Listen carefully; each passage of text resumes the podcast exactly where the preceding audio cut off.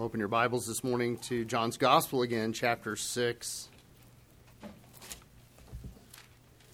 John's Gospel in the sixth chapter. We're going to look this morning with the Lord's help at verses 52 to 59.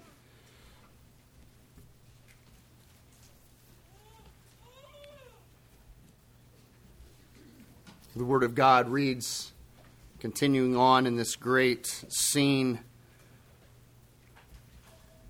then the Jews began to argue with one another, saying, How can this man give us his flesh to eat? So Jesus said to them, Truly, truly, I say to you, unless you eat the flesh of the Son of Man and drink his blood, you have no life in yourselves. He who eats my flesh and drinks my blood has eternal life, and I will raise him up on the last day. For my flesh is true food, and my blood is true drink. He who eats my flesh and drinks my blood abides in me, and I in him. As the living Father sent me, and I live because of the Father, so he who eats me, he also will live because of me. This is the bread which came down out of heaven, not as the fathers ate and died he who eats this bread will live forever. Now, Lord, we come to your word, to this pivotal point in the service where our hearts desire to hear from you, not a man, not the thoughts of man, but the thoughts of God as have been given by your Spirit and preserved for your glory and our good. So, Father, I do ask as a servant and under shepherd to you that you would be the one speaking and that your words would be clear, that Christ would be seen and Christ alone would be seen and heard this morning. Draw us from the far places that our hearts and the world would take us and cause us to come to Christ, to sit at his feet and to learn from him. Pray all of these things for his sake. Amen. It's a winsome thought, and I would say it's a popular thought to think of and even aspire to be like Jesus. Isn't that a beautiful sentiment? Isn't that a beautiful thought to wake up every morning and say to ourselves, I desire to be like Jesus? And that is a right thought. It's a good thought. It's, it is appropriate and right for every believer who is found in Christ to desire to live like Christ. And even the world around us today, they would tell you it is a noble thing to aspire to be like Jesus. And as best they understand him, that statement is true at least the Jesus who is meek and gentle and humble. The Jesus who is seen in so many portraits calling the little children to himself, which he did. The Jesus who arrived at Bethany and wept because his dear friend Lazarus had died. Everyone from the believer to the casual observer, desires to be like this Jesus. How grand the world would be, they think, if people would just reform themselves morally and be kind like Jesus is kind. But there's so much more to Jesus. In fact, a majority of Jesus in his life and his example that seriously challenges us as to whether or not we really live like Him or even want to live like Him when we realize what is involved. And the text before us this morning is one such account in Jesus' life. You see, what we find in John chapter 6, verses 52 to 59 is this that Jesus is a man not only of gentleness and meekness and humility and kindness, and he certainly was Jesus is also a man of controversy. And not only did he not seek to avoid it, there are times when Jesus intentionally sought to deepen the controversy. Now, tell that to the average person on the street today, tell that to the average even churchgoer, and see what kind of response you get. In fact, some of you probably heard that and thought, wait, whoa, that's different.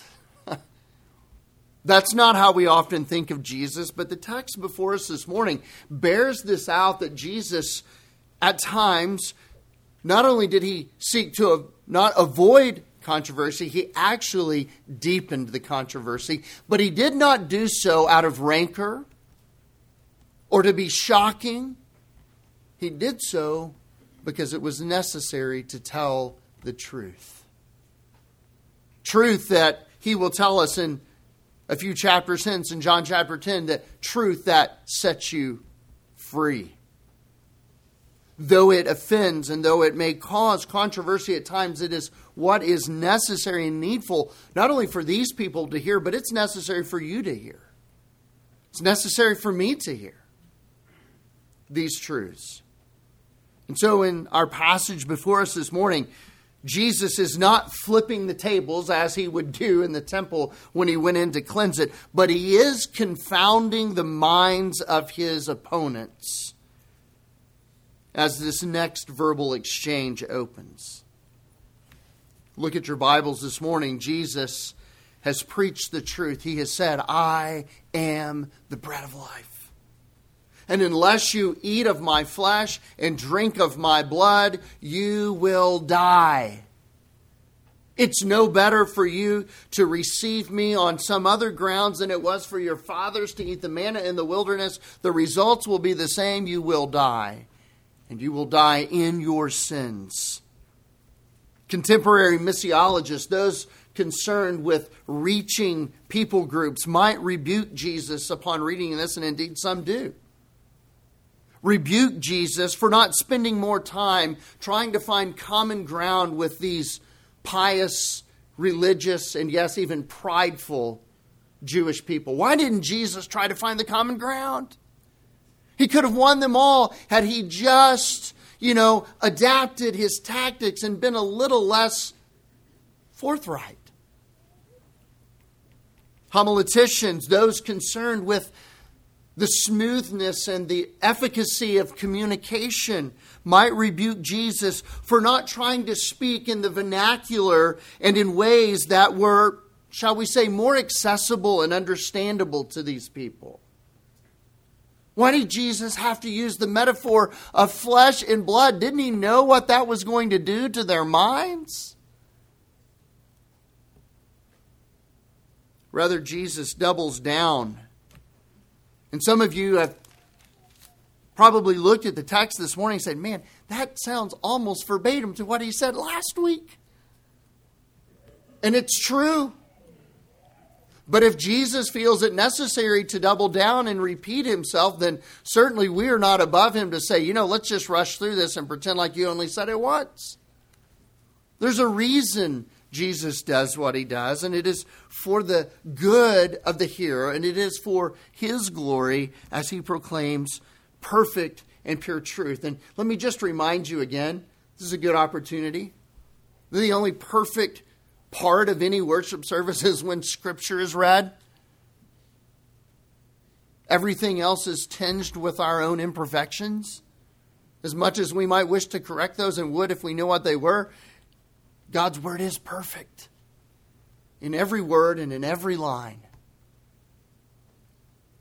Jesus delivers this perfectly inspired word as God Himself. And I want you to see, first of all, this morning that there is a necessity for Jesus to speak truth in spite of cultural norms.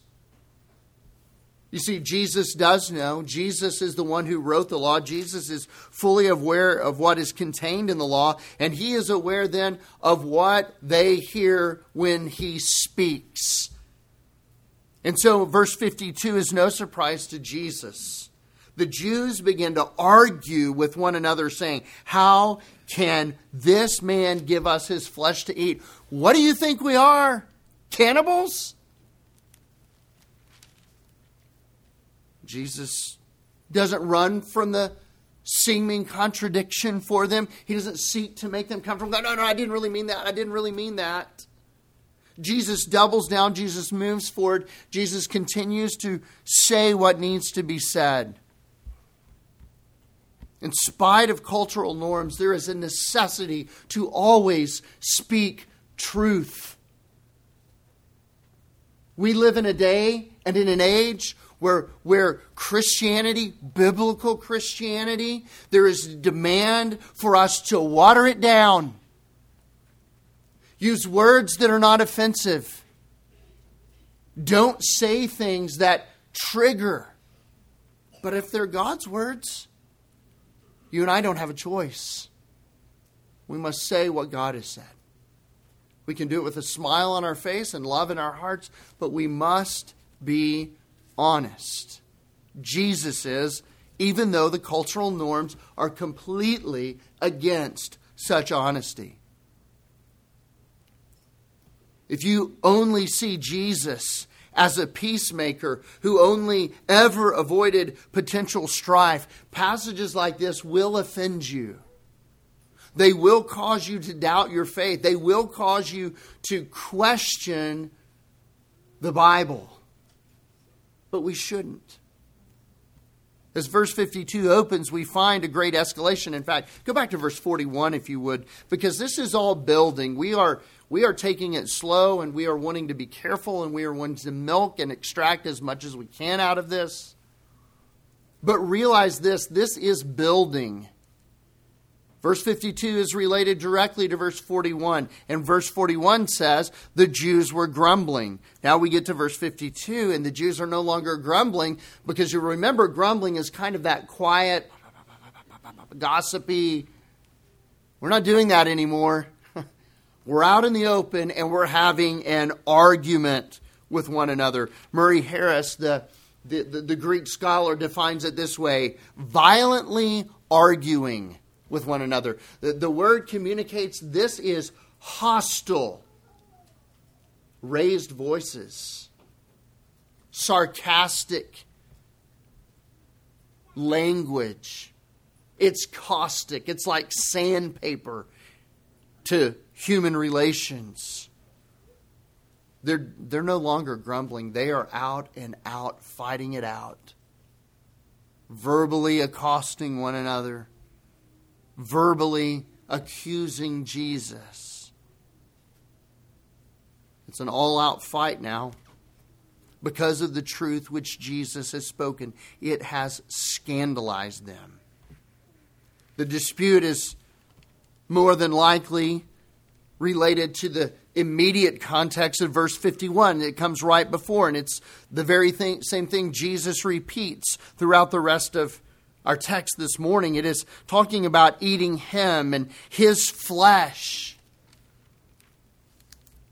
One writer says this is this arguing, this fighting, this vitriol is further evidence of their unbelief. They don't believe Jesus.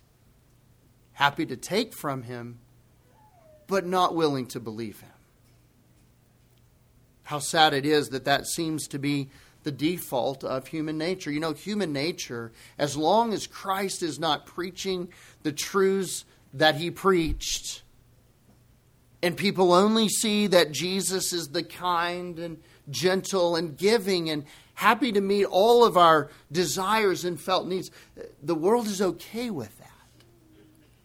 But again, they're not okay with the truth. And so, one of the cardinal expressions of prohibition that has been given in the Old Testament that is part of the operating system in the minds of these Jewish people. It's just hardwired into them. They don't think about it, they don't have to remind themselves of it. It's just ingrained into them. This is what Jesus seizes upon and uses as the metaphor. He, he goes to the, some of the very heart of Jewish belief and practice. He says, You must eat of my flesh and drink of my blood. If you don't, you have no life. No life. These are people who absolutely pride themselves on the fact that they, more than any others, have life. It's their God who spoke the world into existence, and on that we all agree.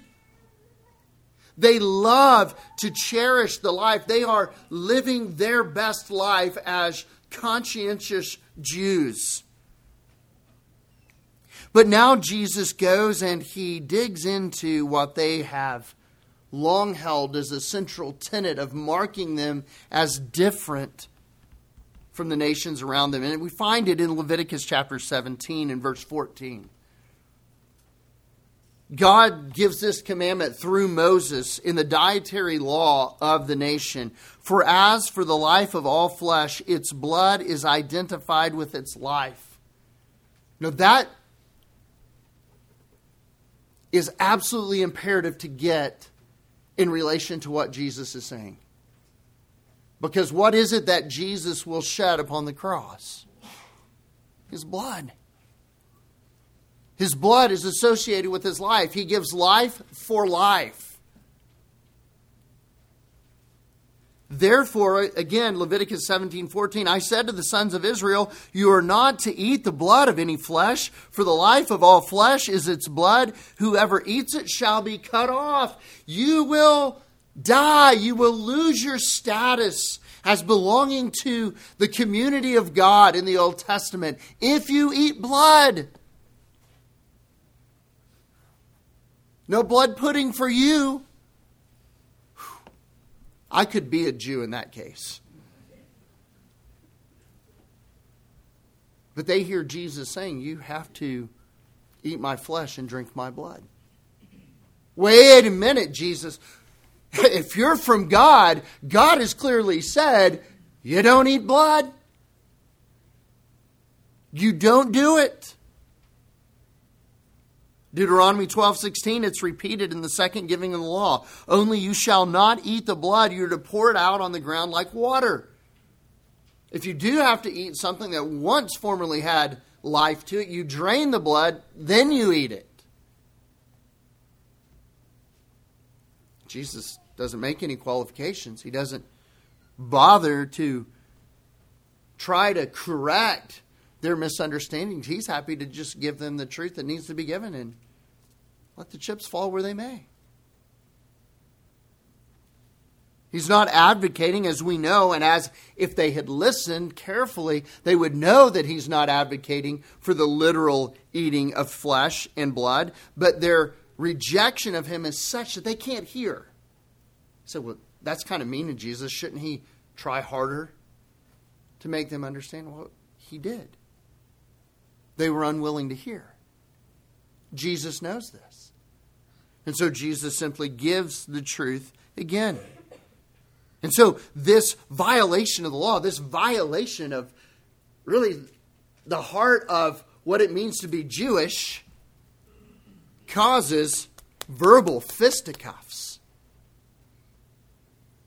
They are arguing vehemently and violently against one another. They hear a man advocating that they must become cannibals and eat him and thus break their own law. They hear God commanding them to break a law he's given. How then can Jesus be God? And that's really the crux of this. They refuse to believe that he is God, and this is just another bullet in their revolver of why he cannot be the Son of God. They're enraged.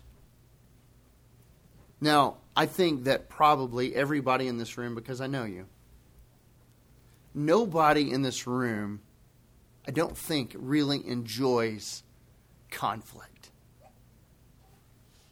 I don't think so. I hope not. I know I don't. And you know, in your relationship, if the people you love, you, you don't enjoy offending them. At least you shouldn't. Before the Spirit of God convicts you, like, hey, what are you doing, jerk? Don't talk to her like that. But, but as soon as we realize somebody has been offended and the temperature begins to rise, hopefully we're all of the stripe that would say, okay, okay, I'm sorry, I, let me reword that. Men, we have to do that a lot, right? I didn't mean it that way. What I meant was, and we try to rephrase it. And so we, we, we might expect Jesus here to go, oh, they're really mad. Maybe better try to smooth this over a little bit. Okay, guys, time out. So just forget what I said. Let me reword this for you.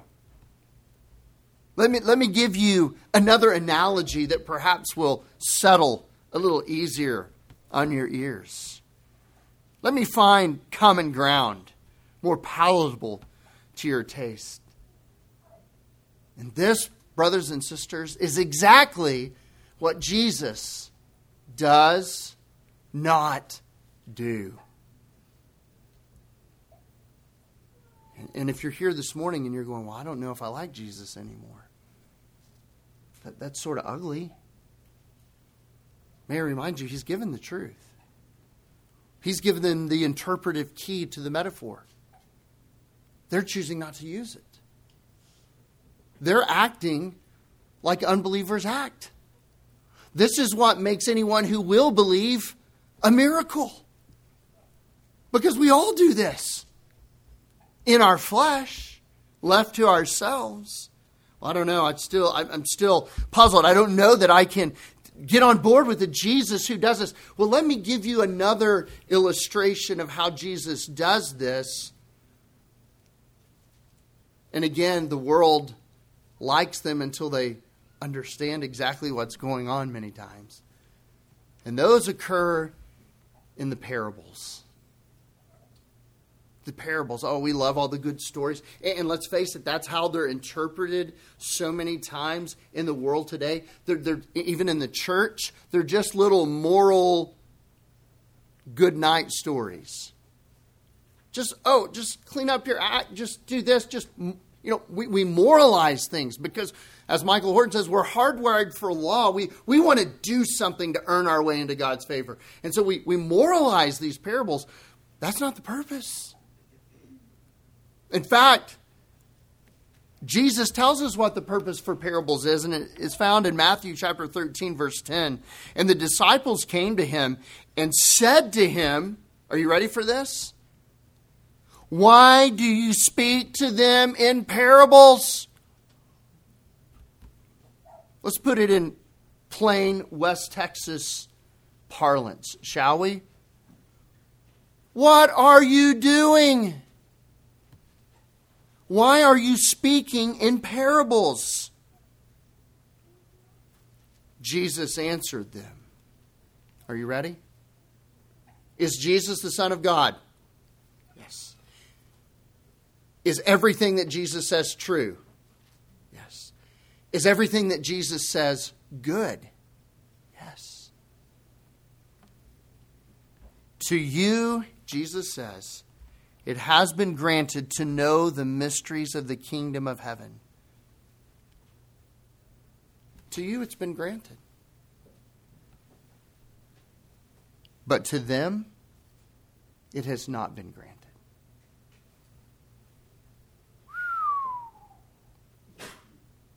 He gave the ability to understand to some, and to some he didn't. For whoever has, to him more shall be given, and he will have an abundance. But whoever does not have, even what he has shall be taken away from him. Therefore I speak to them in parables, because while they see they do not see, and while hearing they do not hear, nor do they understand. In their case, the prophecy of Isaiah is being fulfilled, which says, Don't you love how Jesus, even Jesus, perfect Jesus, God in the flesh, depends upon the authority of Scripture? He's now going to quote Isaiah for us. You will keep on hearing, but will not understand. You will keep on seeing, but will not perceive. For the heart of this people has become dull. With their ears they scarcely hear, and they have closed their eyes. Otherwise, they would see with their eyes, hear with their ears, and understand with their heart in return, and I would heal them. And Jesus says, they've been given the truth and rejected it. Therefore, To some I give to understand and believe, and to some I don't. That's the Jesus of Scripture. That's not a gloss. That's not what scholars refer to as having kind of been thrown in there and added later on. These are tried and tested true words spoken from the mouth of Jesus himself. Our part of us wants to feel sorry for these Jewish people here in John 6 who are rejecting Jesus, and Jesus essentially says, What's to feel sorry for? They have all the law, they have all the prophets, they have all the poets, they have all the fathers, they have all the covenants, they have every reason to believe, and they won't. They've rejected Jesus now out of hand. And Jesus says, they have enough to believe, and yet they won't. And they haven't. Therefore, I'm going to speak in such a way that those who would believe will, and those who won't will be hardened in that. Jesus continues then with the metaphor he's been using. No reason to change horses midstream and mid stride. He says, Listen, if you want to live, you have to eat my flesh and drink my blood. No, we know, and Jesus has already talked about over and over again, this refers to belief, not actual eating and drinking. It is a metaphor for appropriating Jesus to our life by faith and by faith alone.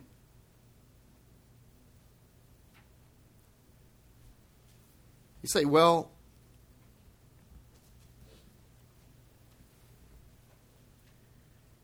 faith alone.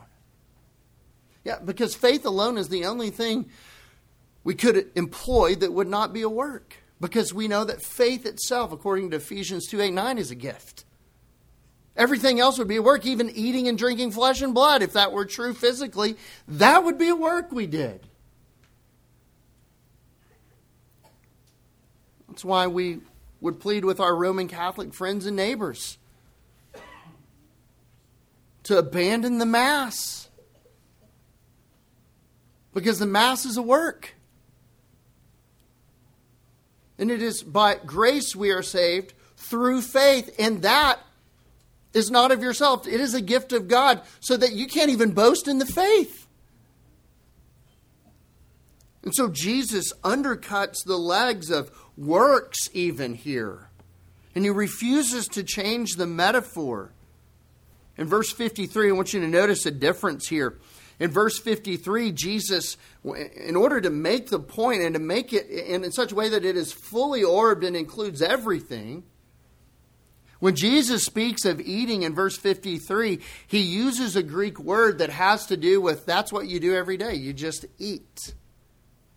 It's a way of life, it's how you sustain yourself. Routine. But then when we get to verse 54, there is a different word that is used for our English word eat here. It's eat in English for both. But in the words of Jesus, it's two different words. One is the daily, mundane ritual of eating. In 54, it is um, that type of eating for which we all have to train our kids at the table. It refers to a gnawing or chomping like a cow chewing the cud. It's loud, it's demonstrative, it is annoying. And Jesus says here, he who not only eats in a sustaining way, but eats like he's attacking his food. There's to be both a, a sustained element to it, and there's to be a passionate pursuit of it. Now, we won't say which demographic in the room this morning that happens to be male between, I don't know, 12 and 18 best exemplify this, but voracious eaters. That's what Jesus is referring to.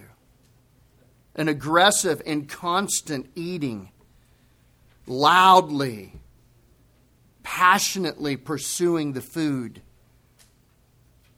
And so while the Jews are busy quarreling about the analogy Jesus has used, Jesus offers more in regard to the serious problem at hand in verses 53 and 54. Here's the sad part, folks. These people are so hung up on the metaphor. They're so hung up on the how to that they miss the message. They completely miss what Jesus is trying to spare them from. In verse 53, look what he says. Unless, unless you do this, you have no life in yourself. You are dead men walking. And you're headed to an even greater death how tragic is that? They're hung up on a metaphor. And Jesus is saying, Can't you see? You're driving for the canyon at breakneck speed. You are already dead, and you are going to be even more dead if you don't turn and believe. There is no life within you. You will not be raised up at the last day. There is no hope of resurrection for you, so that when you are buried, it really is goodbye for your loved ones. Not see you later, but goodbye forever. And you're worried about a metaphor. That's the least of your concerns. Focus on the problem. The problem is you. The problem is you're, you're without the life of God, which is the only life, coursing in your veins. This has been the theme of verses 39, verse 40, and verse 44. That Jesus raises up on the last day because of the life that is in him and has been appropriated to us by faith alone. Jesus is saying, listen, you need to eat of that. You need to hunger for that life. Get over the metaphor. You need Christ and you need the life of Christ in you because you are dead. And, and may I say to you, because I care for all of you, if you have not believed and trusted in the Lord Jesus Christ, you too are dead and will die. A double death. So it's not only that Christ offends their physical sensibility and the religious dietary code, he now goes after the core of who they are. The argument might be made that, that Jesus has just attacked a system up to this point. But when we get to verse 55 and verse 56, Jesus actually goes after them. And here's how he does it he speaks the necessary truth against self reliance. He goes straight to the pride. He goes straight to their self sufficiency. He goes straight to self righteousness. He goes straight to their false piety. He goes straight to their religious notions about themselves. Look at verse 55. For my flesh is true food, and my blood is true drink.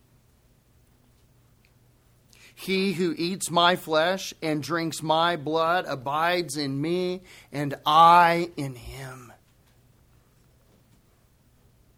What their fathers ate was false. What they have been doing is false. What they are hoping in is false. And it's only prolonging their death temporarily because they're going to die.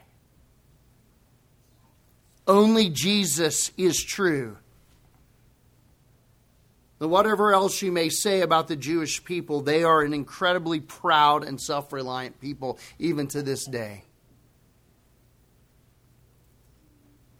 They need nothing, they are everything. Look at the way they treated the Samaritans. Look at the way they treated others. They didn't care. They were superior in every possible way in their thinking. And Jesus now goes and he says to them, Listen, um, you're nothing. What you practice is nothing. In fact, it's dead religion without faith. Faith in me, belief in the promises of God that have been fulfilled in me, you're, you're nothing. It means nothing. It's all empty.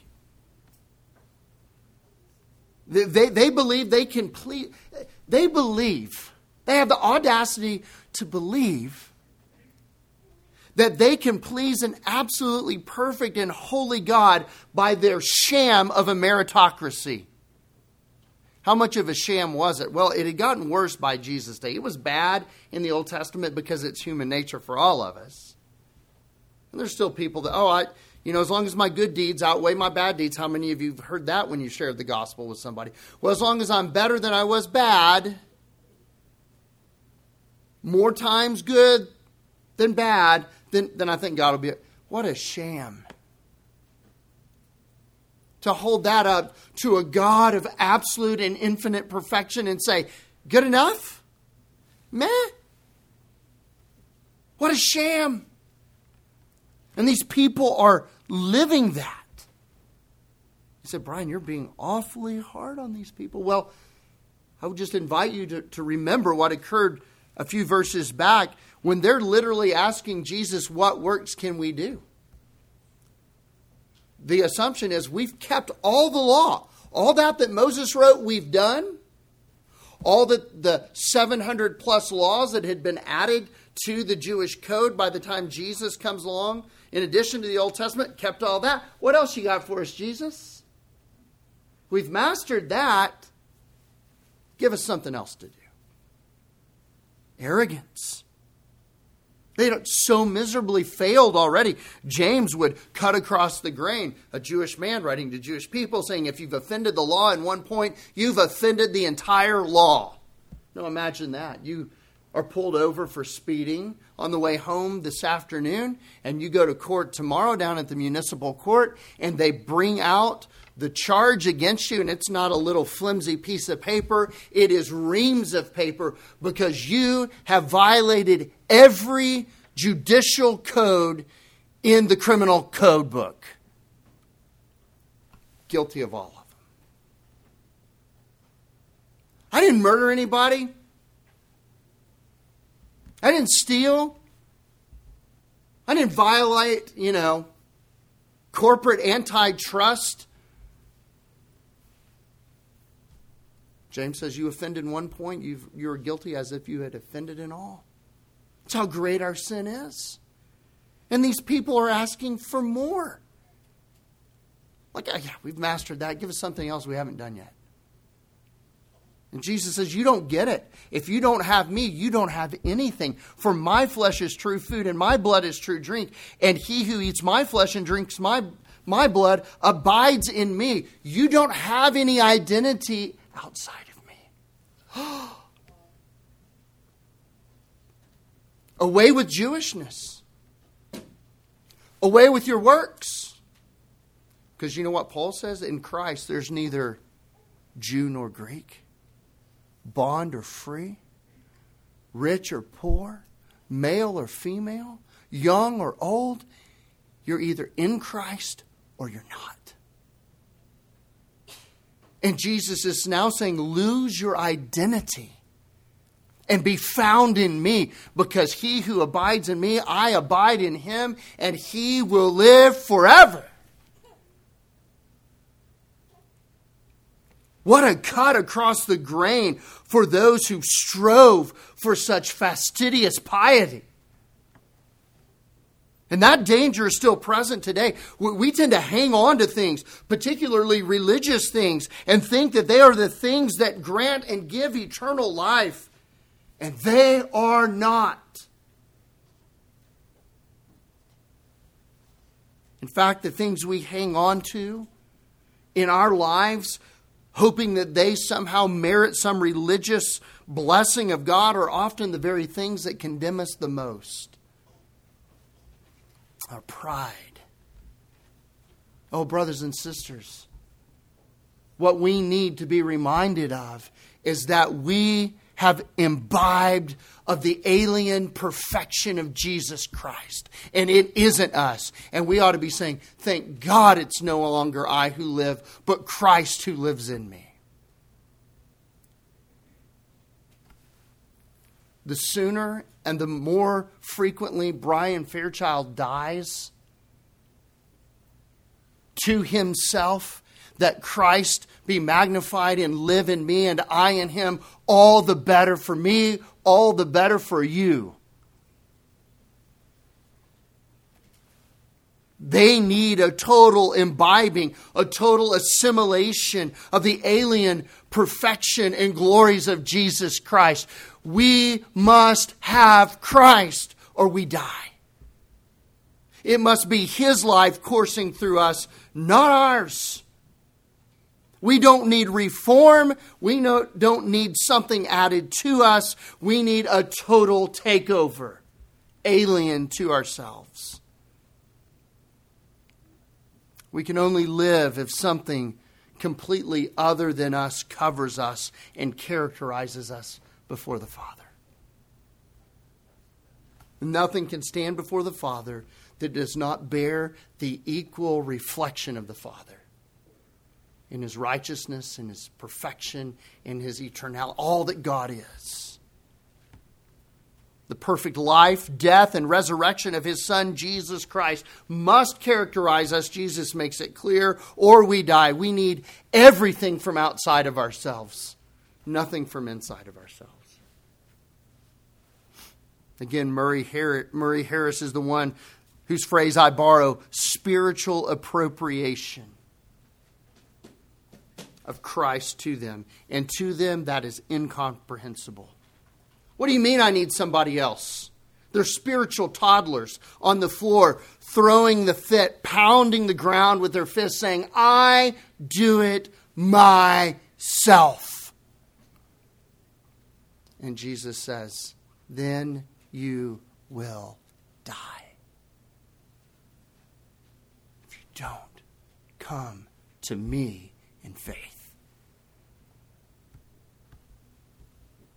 Self righteousness is a lie, brothers and sisters. Self righteousness is a lie. There is no such thing. Self righteousness is as true as Bigfoot or the Loch Ness Monster. You won't find it. To put self and righteousness in the same sentence is an oxymoron of the highest degree the greatest contradiction. It is a mirage of sin radiating off the dry sands of pride that will kill you in the middle of a desert.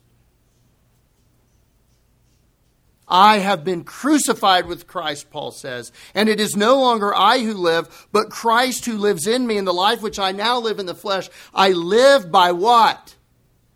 Faith in the Son of God who loved me and gave himself up for me. Oh, it's what Jesus is calling them to. It's what Jesus will uh, go into greater detail on in John chapter 15 with the metaphor of the vine and the branch. Abiding in Christ and Christ abiding in us. Now, here's the paradox. Perhaps you've already seen it, and I'm just a little late to the party. But here is the paradox Christ is telling them to eat, to partake of me. And so we would expect naturally to be, well, if I ate Christ, then that would mean Christ is in me.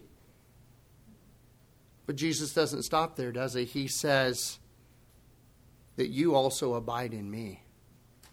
Now, how is it that we eat something and yet abide in that? Shouldn't it only abide in us? But Jesus flips it on its head and he says it's both. It's, it's I abiding you and you're abiding me. Well, how does that happen if we just ate and destroyed it? It's one of those paradoxes of the Christian life. It's Paul in Galatians 2:20.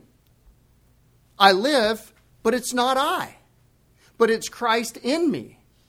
Nevertheless, I do live. Sounds like Romans 7. The good that I want to do, I don't, and the things I don't want to do, that's what I do. It's that paradoxical part of the Christian life. Oh, to abide in Jesus. And this is, again, part of the key that tells us Jesus isn't talking about physically eating him, right? I'd love to have a big steak tonight. And if I do, which I won't, but if I did, I won't be abiding in that steak. Come on, that's silly. And that steak won't long abide in me. It'll be burned up. Right? Used up, just like the manna with the fathers in the wilderness. And they died. And it's at this moment we realize that there is an eternal message being preached the offer of salvation in Christ. And now there becomes a, a view of the Trinity that's in sharp relief. Verse 57, we find that Jesus now speaks truths that are necessary of a promise. As the living Father sent me, I live because of the living uh, uh because of the Father. So he who eats of me, he also will live because of me. He's building on his words from chapter 5 and verse 26. Just as the Father has life in himself, even so he gave to the Son also to have life in himself. Do you see that? Do you see that? Do you, do you, do you see Jesus is showing you preemptively how you can be related to the Father. And if you're related to the Father, like Jesus is, you have the life of God in you. It's amazing and it is a miracle. Have you ever been asked the question? Sure, you have. How you're related to someone? Now, how are you related to so and so? And why does that matter? Now, listen, here in America, we don't have an aristocracy, we don't have uh, a monarchy, and so we're sort of all mutts It doesn't really matter ultimately because we have no claim to anything based on who we're related to, like other countries, other cultures.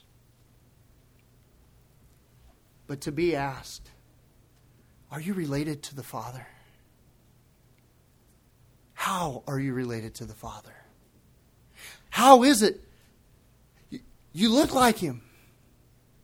You live like Him. You have His life coursing through you. It makes you look and live differently. How is it that you come to be related to the Father? Jesus says it's easy. You've appropriated me. You have been united to me by faith. And now my life is in you. And the Father is the one who gave me life. Therefore, ergo, the life of the Father, it's in you too. God, who eternally exists, who is life in himself, because he existed before life as we knew it, all life comes from him. God depends on nothing. Boy, that's, that's, a, that's a truth we need to recapture in the church today. God depends on nothing. Not people's response to him, not circumstances, not permission. God needs nothing. He depends on nothing. And out of God Himself, from God Himself, not in terms of creating Him, but in terms of defining Him, which is really what the term beget communicates. It's not I birth something, it is rather that I define something. The Son comes, portraying all the life that is in the Father to us. And we are offered this entrance into that life. We are offered entrance into that life, the life of God that depends on nothing, can be stopped by nothing, that always has been and always will be. We are offered that life. Life without end. Life without strings. Life. You come to Jesus and believe Jesus. It's not that you won't die. Listen to me. It's that you can't die. You cannot die in Jesus because Jesus cannot die. The Father cannot die, from whom the Son proceeds, is eternally begotten and generated, defined by the life of the Father. That's now in you if you believe you can't die. Now tell me, should Christians be the most confident and hopeful people in the history of the world or not? Absolutely. Why? You can't kill me. You can't hurt me.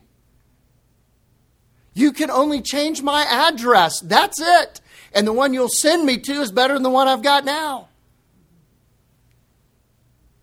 The story of the Christian life. Somebody ought to write a book entitled this Call Your Worst Life Now. Because this is as bad as it gets for us. We're going on to greater things. We can't die. And our inheritance in Christ awaits us. Now, notice Jesus' closing argument, and then we'll be finished. This is the bread which came down out of heaven. Not like, not as the fathers ate and died. Oh no, he who eats this bread, meaning me, by faith, will live forever. What a promise. What a promise. Eat anything else, you die. No other facts are needed here. No other metaphors are needed. No other condescension to the cultural expectations is needed. There's no need to prove anything.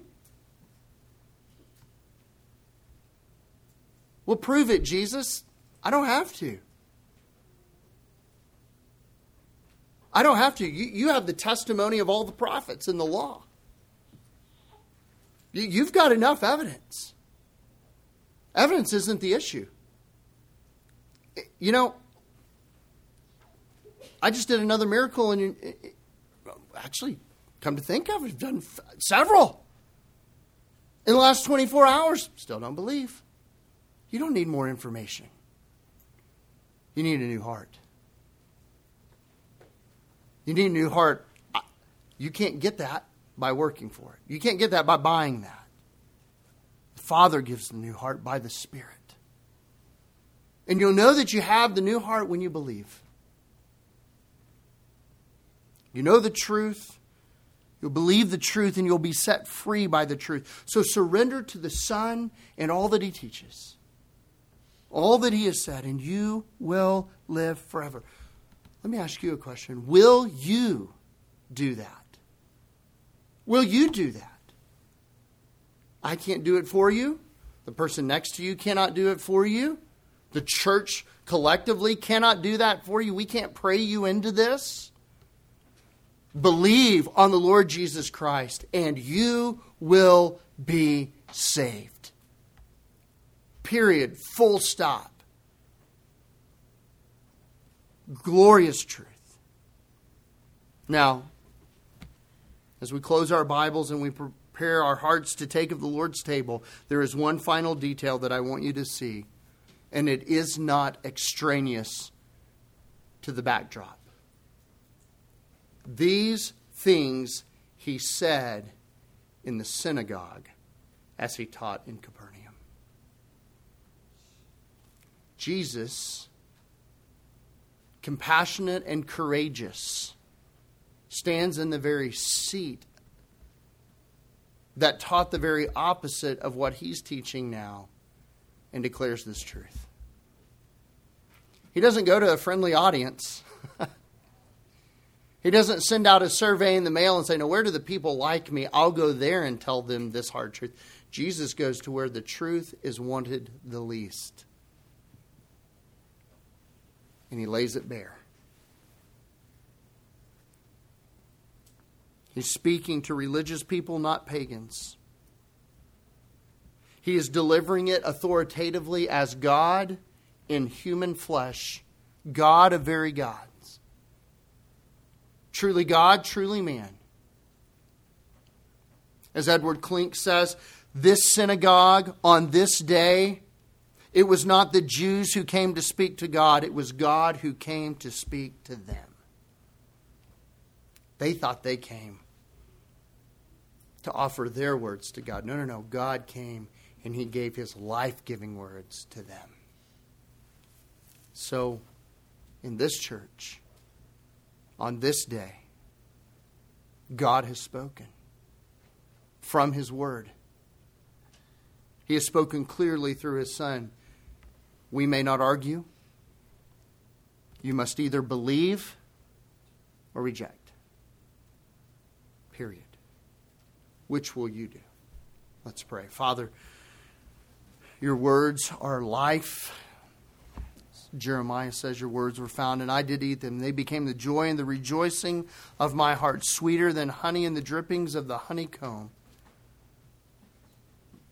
So, God, by your Spirit, by your gracious gift, cause us to hear and to believe, or to use your words, eat.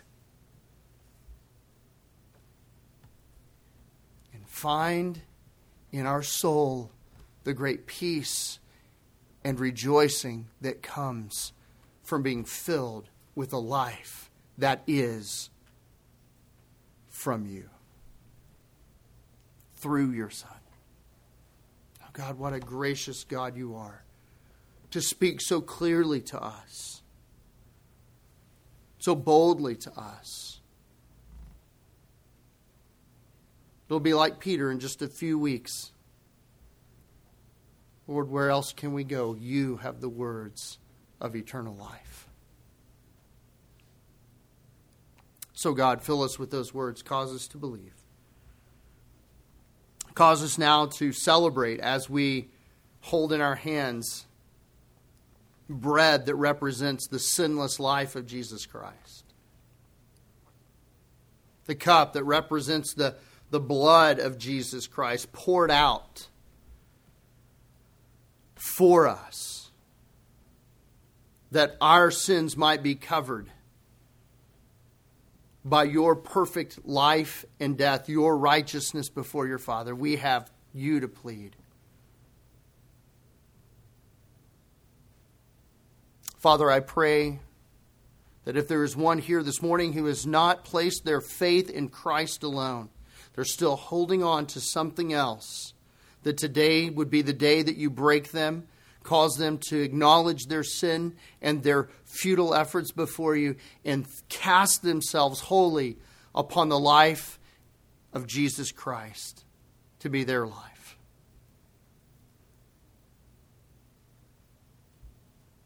And when our last day is ended, as the hymn writer has said, let the blood of Jesus, let the life of Jesus speak for me and speak for all of us. We ask this all in the name of Jesus, our Savior.